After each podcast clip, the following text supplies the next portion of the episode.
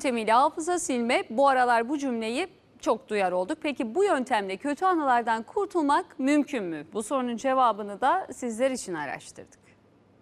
If a neuron gets sufficient signals from the dendrites, it emits a discharge. olumsuz birkaç şeyi sildirmek tabii ki de mantıklı ama temel şeyleri yani unutmamak gerekli diye düşünüyorum ya. insanların mutluluğunu unutması veya acıları unutması hayatta daha gelişimini sağladığı için eee hafızayı sildirince daha çocuksu davranacaklarını düşünüyorum. O yüzden hafıza sildirmeyi çok yanlış buluyorum. TMS yöntemiyle hafızamı sildirdim, kötü anılarımdan kurtuldum. Bu cümleleri son zamanlarda çok duyar olduk. Bu hafıza sildirme işi kulağımıza hoş gelse de peki ya bu işin aslı nedir? E, hafıza silme diye bir olay yok yani bir özelliği yok.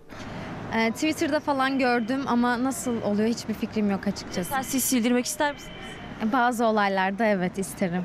Açılımı transkranyal manyetik stimülasyon olup psikiyatride tanıda ve tedavide kullandığımız bir daha çok tedavide tabii kullandığımız bir şey ama araştırmalarda da değerlendirdiğimiz bir e, araç. Peki TMS'nin tedavisi nasıl yapılıyor? Her hastalık için ayrı bir protokolümüz var bizim.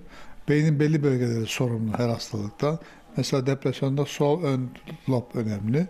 Burasına orayı hedefleyerek manyetik uyarıda bulunuyoruz. Tedavi herkese uygulanmıyor. Depresyon olan, obsesif kompulsif bozukluğu olan, pa- posttraumatik stres bozukluğu dediğimiz travma sonrası stres yaşayanlar, kokain bağımlıları, obezite, sigara bağımlıları ve benzeri birçok hastalıkta kullandığımız bir yöntem. The human brain